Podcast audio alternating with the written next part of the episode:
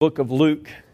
And let's, let's read together the Christmas story out of Luke's gospel. And today we're going to finish the series I began a few weeks ago. I guess uh, this will be our third or fourth segment. We've been talking about the when, the what, the how, and the why of God. Today we're going to talk about the why of God. Let's read Luke's Gospel, chapter 2. We'll begin in verse 1.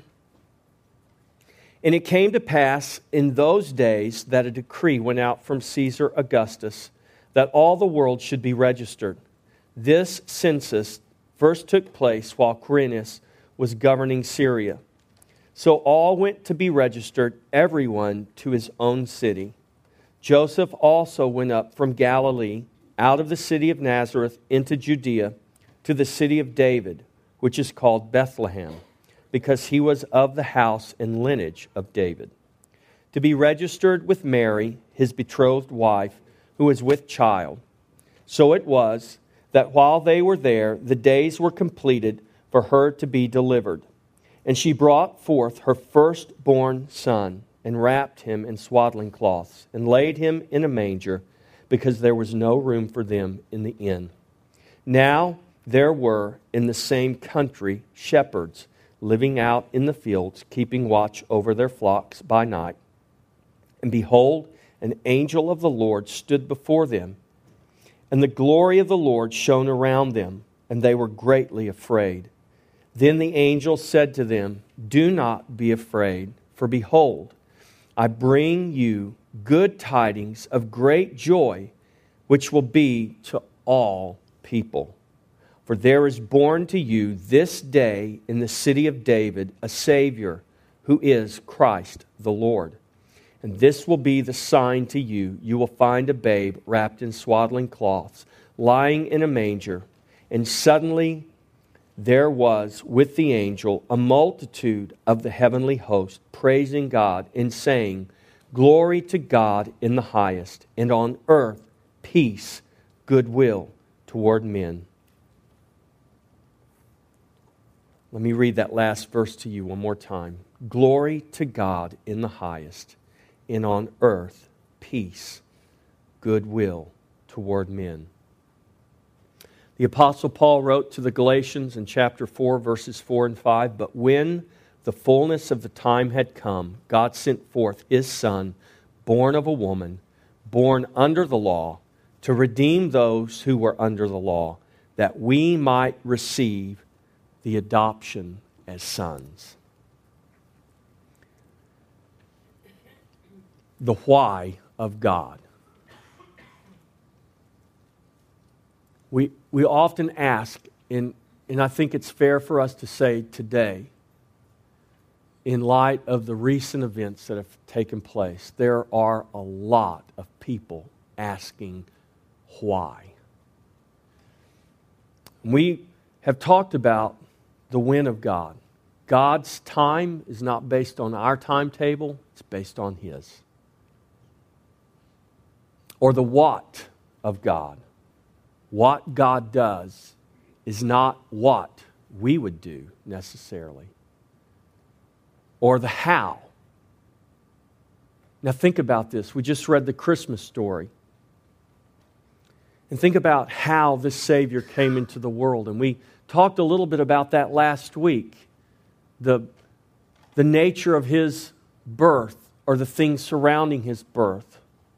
Here is the King of Kings, the one who would conquer nations and dethrone kings and world powers. And how did he come into the world? He came into the world in the most unassuming way possible. He was given the most common name among children of that day, born to the poorest of the poor, laid in a manger because there was no place for him indoors. He did have angels giving him a fanfare and heralding his coming, but they didn't go to the powers of the world. They didn't go to the rich and famous. They went to the most lowly and the poorest of the poor, the most listen, a, an occupation that was not highly regarded. They went to shepherds in their fields, keeping the flock. And they announced the coming of the king. And they said, Glory to God in the highest, and on earth peace and goodwill toward men. Why? Because this night a Savior is born. A Savior is born. And his name is Jesus. And the why of God is not driven by our will and our desire, but His. God didn't come just at any time. He came, Paul says, when the fullness of the time had come. Caesar Augustus, the ruler of the world, the one who ruled the greatest empire on the face of the earth, called for a census so that they could more accurately tax and more accurately get a handle on things in the kingdom. Why did he do that? Because God said it's time for you to order a census. Why? Because God says this is the time. This is when my son shall be born into this earth.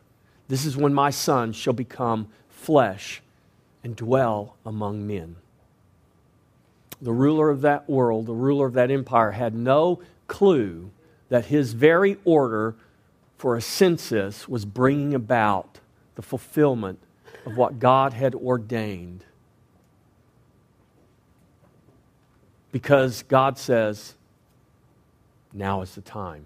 This is why there's going to be a census. It's not for the Roman Empire, it's for my kingdom.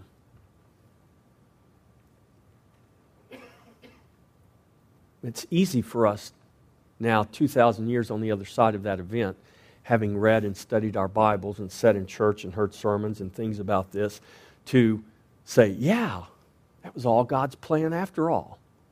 But in the midst of it, when Joseph and Mary, because of the Roman Empire and its tyranny, are riding a donkey to Bethlehem because that's where he's got to go because that's what the empire said.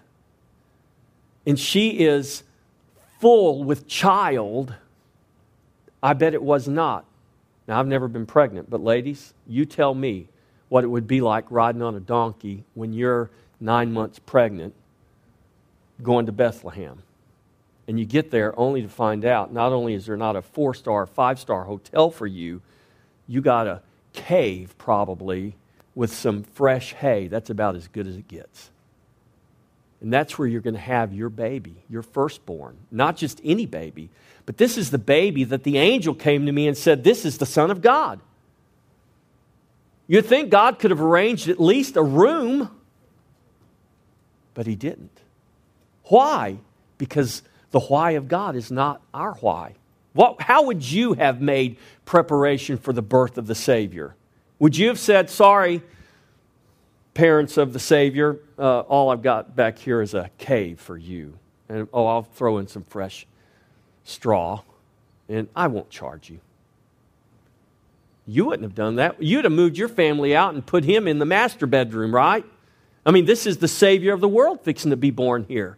It's easy for us to look back now and say, this is how I would have done it, or this is how, or why, or what, or when, because we know the story. But in the midst of it, God had a reason for everything. Just like God has a reason for everything right now. The plan and the purpose of God is not stopped. It didn't stop when Jesus was born. It didn't stop when Jesus was crucified. It didn't stop when he was resurrected. It continues on. And here's, here's the amazing thing we all are part of it by the grace of God. So the why of God is not driven by our will or our desire, but by His. And when Paul writes these words When the fullness of time had come, God sent forth his Son, born of a woman, born under the law, to redeem those who were born under the law, to redeem those, to redeem. This is the why of God. This is why God sent Jesus into the world. He is Emmanuel, God with us. Why did God come to be with us? Very simply, He came to redeem. He came to redeem us. John writes this in his gospel. John reveals the why of God to us in the beginning of his gospel. In John chapter 1, verse 11, he says, He came to his own, and his own did not receive him. But as many as received him, he gave the right to become children of God.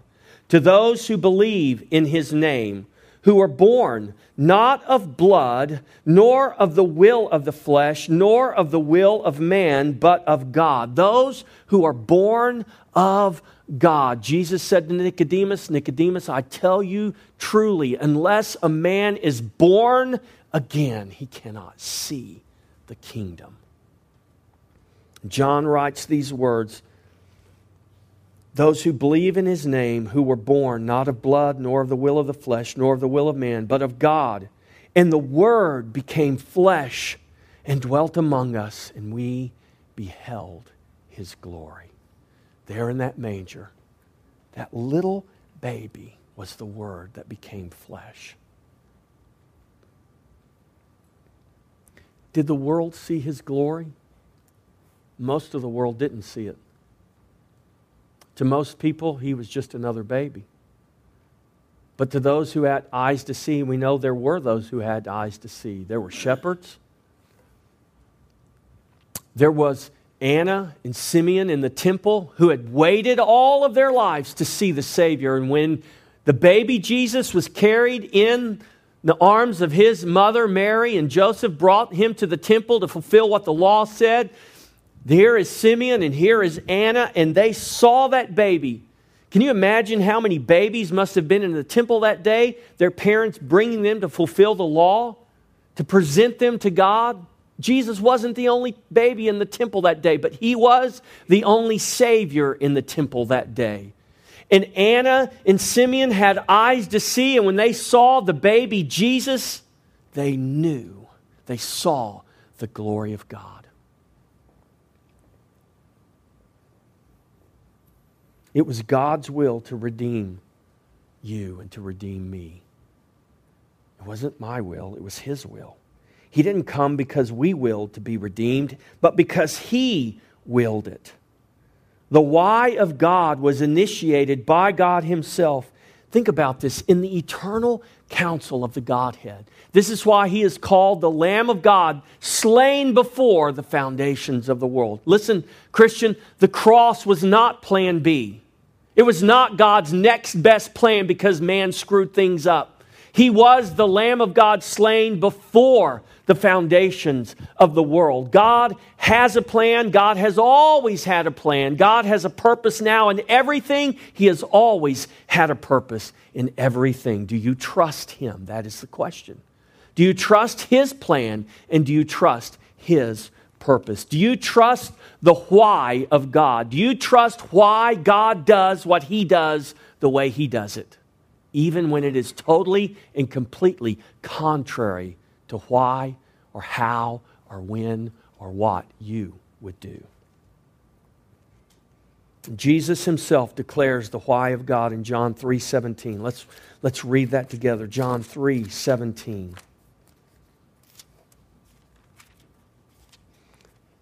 Jesus says this For God did not send his Son into the world to condemn the world, but that the world through him might be saved. I always like to point this out if you've got a Bible translation that says might be saved. That word might really is not in the original language, and that word might, translated there, written there, doesn't mean the way we might say might. I might go shopping today means I might or I might not. That's not what the Bible is saying. The Bible is saying, Jesus is saying, For God did not send his Son into the world to condemn the world, but that the world through him would be saved. should be saved, might be saved. In other words, he's going to get the job done. There's not a question of whether he will or whether he will not.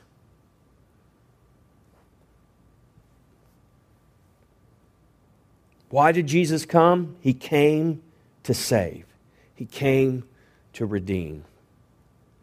Do we need a redeemer? We need a redeemer. Listen to what the Apostle Paul writes in Romans chapter 3. There is none righteous, no, not one. There is none who understands. There is none who seeks after God. They have all turned aside. They have together become unprofitable. There is none who does good. No, not one. Why would God send his son to save a group of people like that? Why? Well, because he's God. Would you send your only son to save a group of people that are totally and completely undeserving? Not only are they undeserving, but they're not looking for you. As a matter of fact, we'll read in just a minute where they're called your enemies. Would you send your son to die for your enemies? I mean, the Bible answers that. Scarcely would a man send someone to die for someone who's good.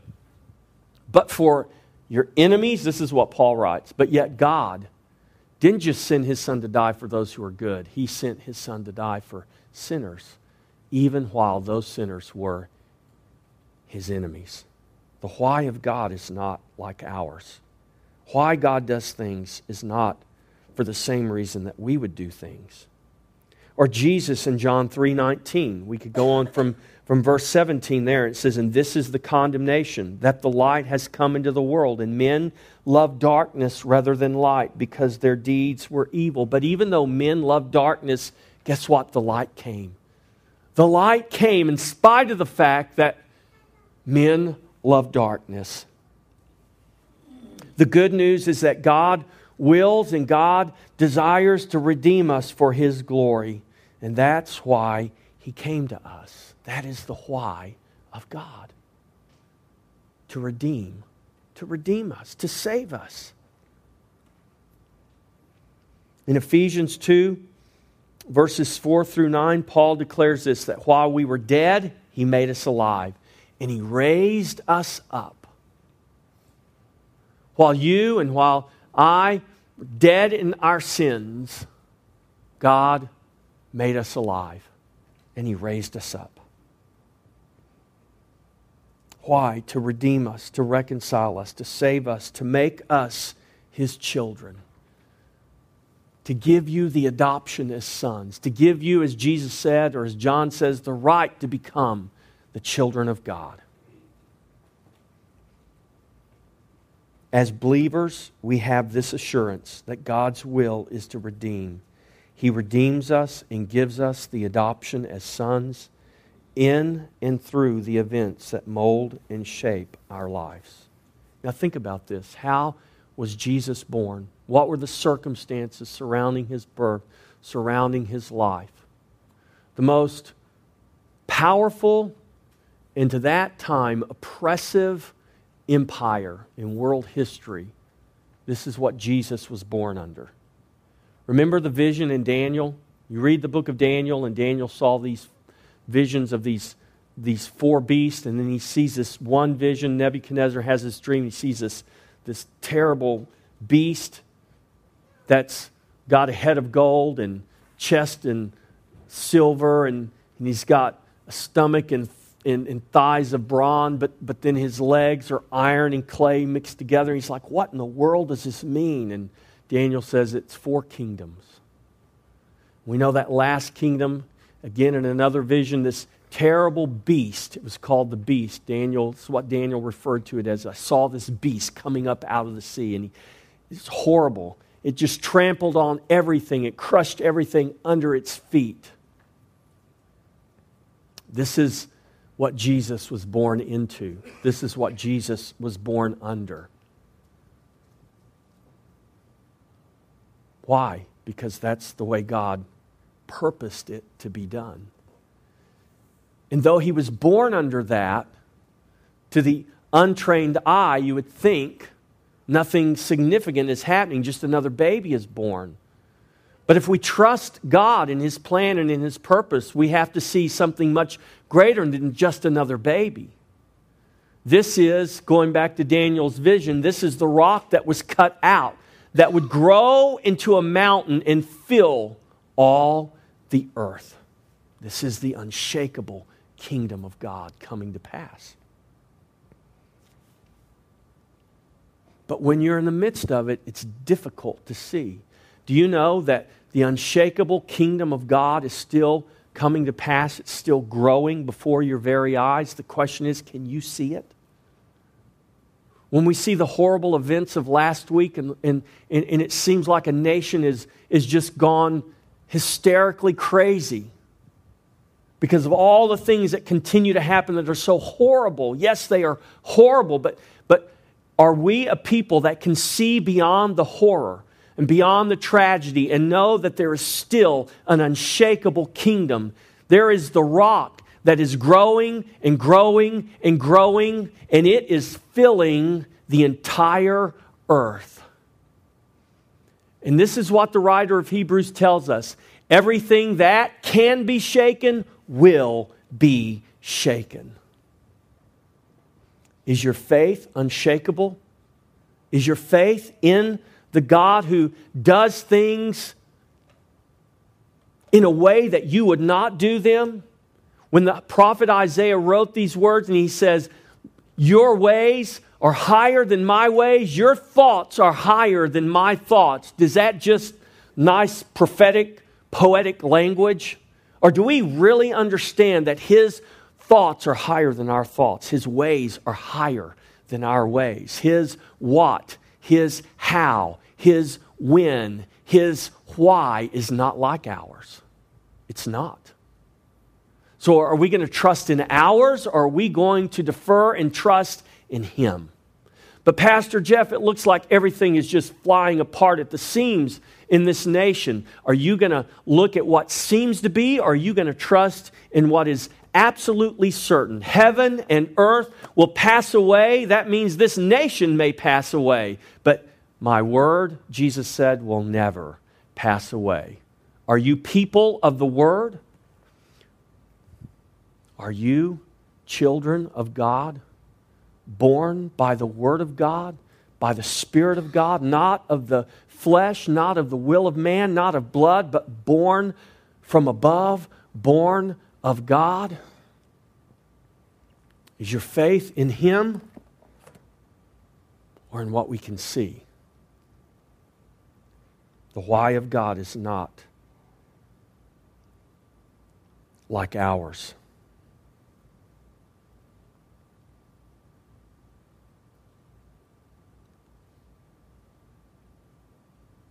So we have this assurance that God came to redeem us. And in redeeming us, that means He redeems the events surrounding our lives. If we, if we could just chronicle in a moment all of the unique events represented in just in this room right here, all of the things that you have experienced in your life, or the things that you've experienced that surrounding your life with your loved ones, your family, your friends, the things that have touched your life, the good, the bad, the ugly. Can you? I mean, it's, it, it would be amazing to think about, to read about. And I would venture to say that many of those things that you could recall or you could recount would not be pleasant things. Well, what do we do with those events of our life that may not be pleasant? Do we just pretend like they don't exist? Do we just do we just say, well, you know, I'm just going to push that aside and pretend like that didn't happen? A lot of people live like that. But eventually that, that doesn't work. Eventually we got to do something with what becomes our life and the things that make up our life. Let's go to the book of Romans, Romans chapter 5.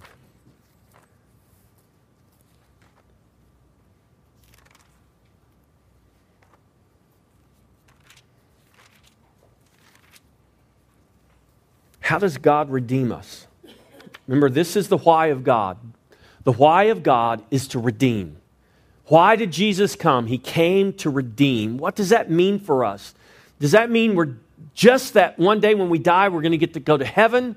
Or do we need to understand that in a greater way, in a deeper way, that helps us walk through this life, this journey? Have you guys ever taken a long hike? You know, last time we got to go up to Colorado and we, we hiked in the mountains. You hike down and you hike up, you hike down.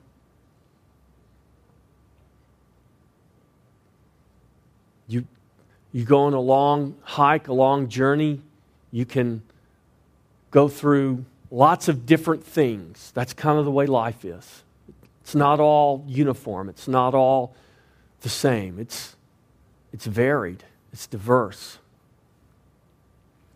Romans 5, Paul says, Therefore, having been justified by faith, verse 1, we have peace with God through our Lord Jesus Christ, through whom also we have access by faith into this grace in which we stand, and rejoice in hope of the glory of God. Rejoice in hope of the glory of God. And not only that, but we also glory in tribulations. Well, that's weird.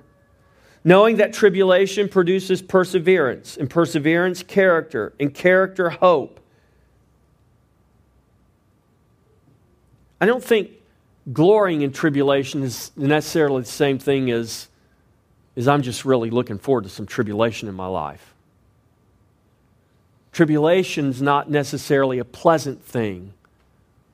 But there's a difference between tribulation that's pre- pleasant and tribulation that is glorious. Mary's journey to Bethlehem, I don't think was pleasant, but it was glorious. Because the result of that journey brought us a Savior born in the city of David. And we all look back now and we don't, we don't know the intimate details of the hardship that Mary and Joseph went through to make that journey. We just know the glory of it.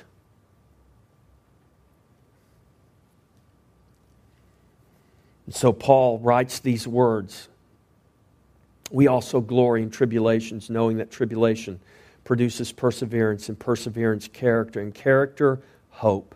Now, hope does not disappoint because the love of God has been poured out in our hearts by the Holy Spirit who was given to us.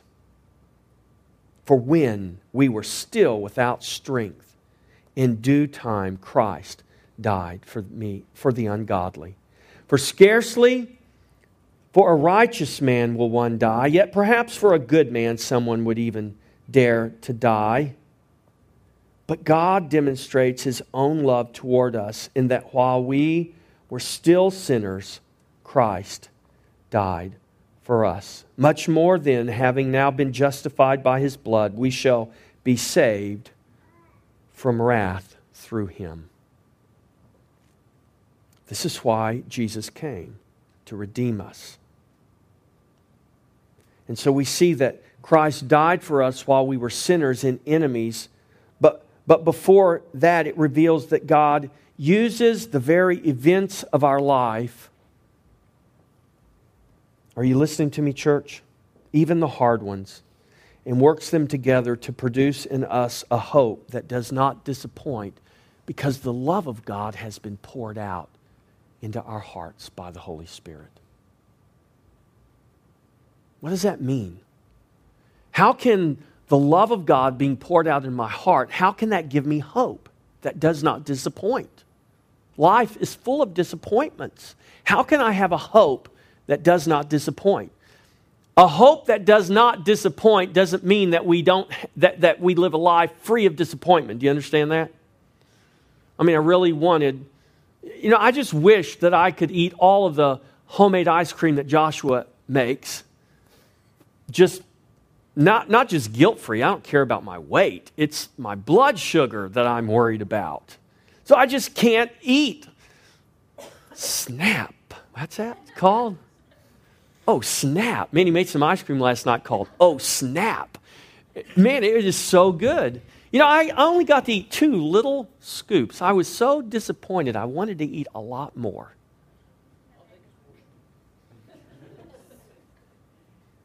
Now, you know, I'm making light there.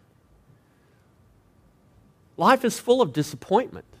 But listen, we have a hope in Christ. We have a hope that does not disappoint.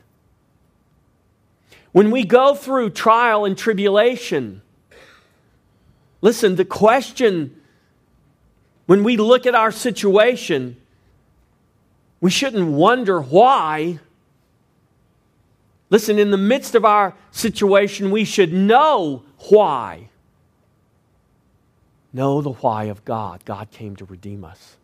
That in spite of my situation, in spite of the circumstances all around us, we need to know this and we need to have this hope. And this hope will not disappoint that God came to redeem and He is a redeemer.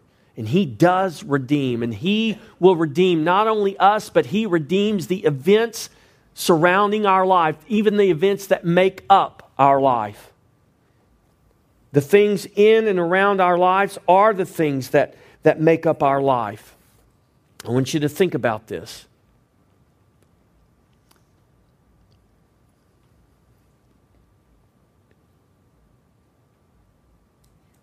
He redeems all things. You know, I want you to think of a, of a tapestry. You know what a tapestry is? It's, it's, like a, it's like a woven wall hanging or a rug, or we, we would say a quilt. Let's think of a quilt. I've got one of my grandmother's quilts hanging in my dining room, and it's a series of squares. And it's, this quilt is made entirely of the old dresses that the little kids wore. When they'd wear the dress out, they cut the fabric from the dress, and they made this quilt is made from. I mean, these are dresses going back to around the turn of the last century. My mom was one of the young ones, and she was born in 1922.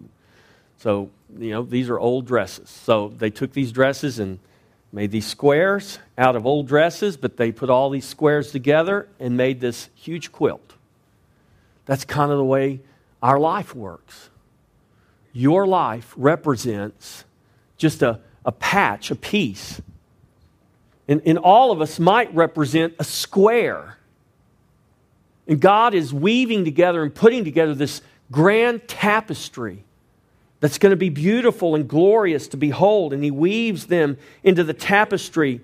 It's called our life, a tapestry that's part of his greater work and his greater glory. Now, I want you to think about this. He weaves darkness and light together, revealing for us the sovereign beauty of his glory and his grace. And we can't see how that works together. Sometimes we're in the midst of it. I bet you Mary had a hard time understanding how this was all going to work together when she's riding on that donkey to Bethlehem, suffering because she's nine months pregnant.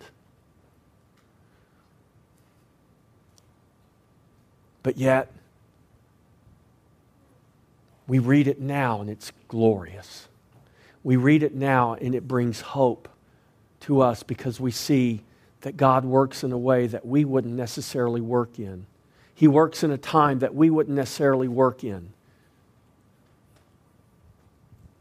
And his reasons are, are often not the same reasons we have, they're much higher, much beyond our reasoning.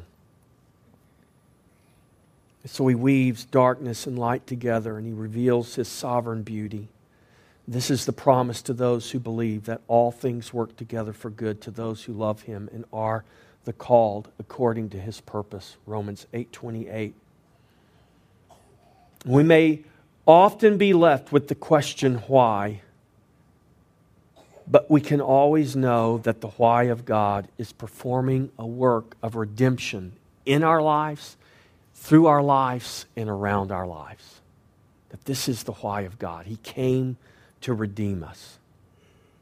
And that He works all things together for good and for His glory in Christ. This is the why of God to redeem us as sons and daughters and to work all things for His glory. Do you believe that? Do you believe that God is working all things for His glory?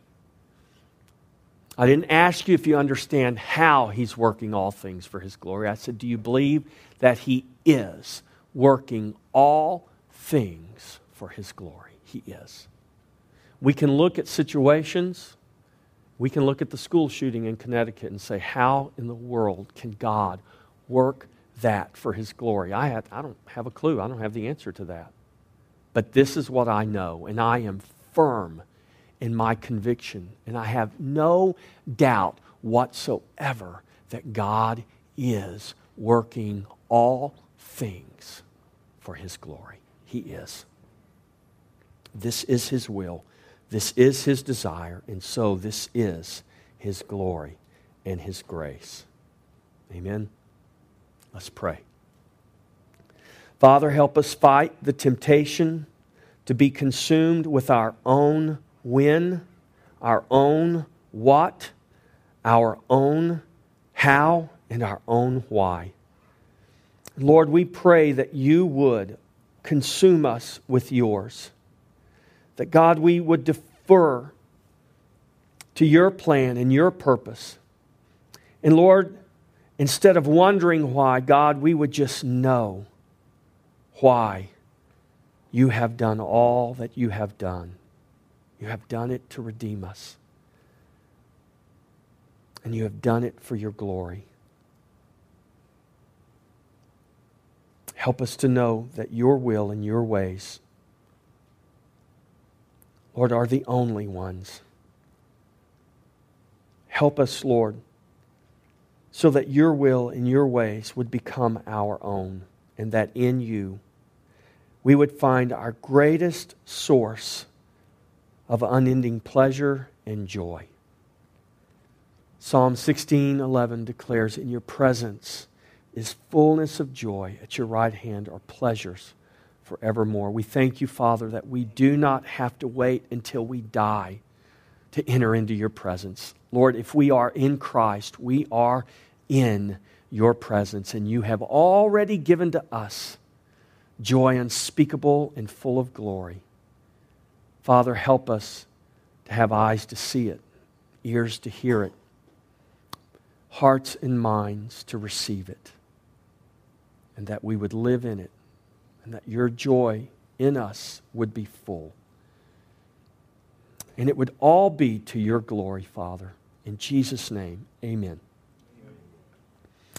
Praise God.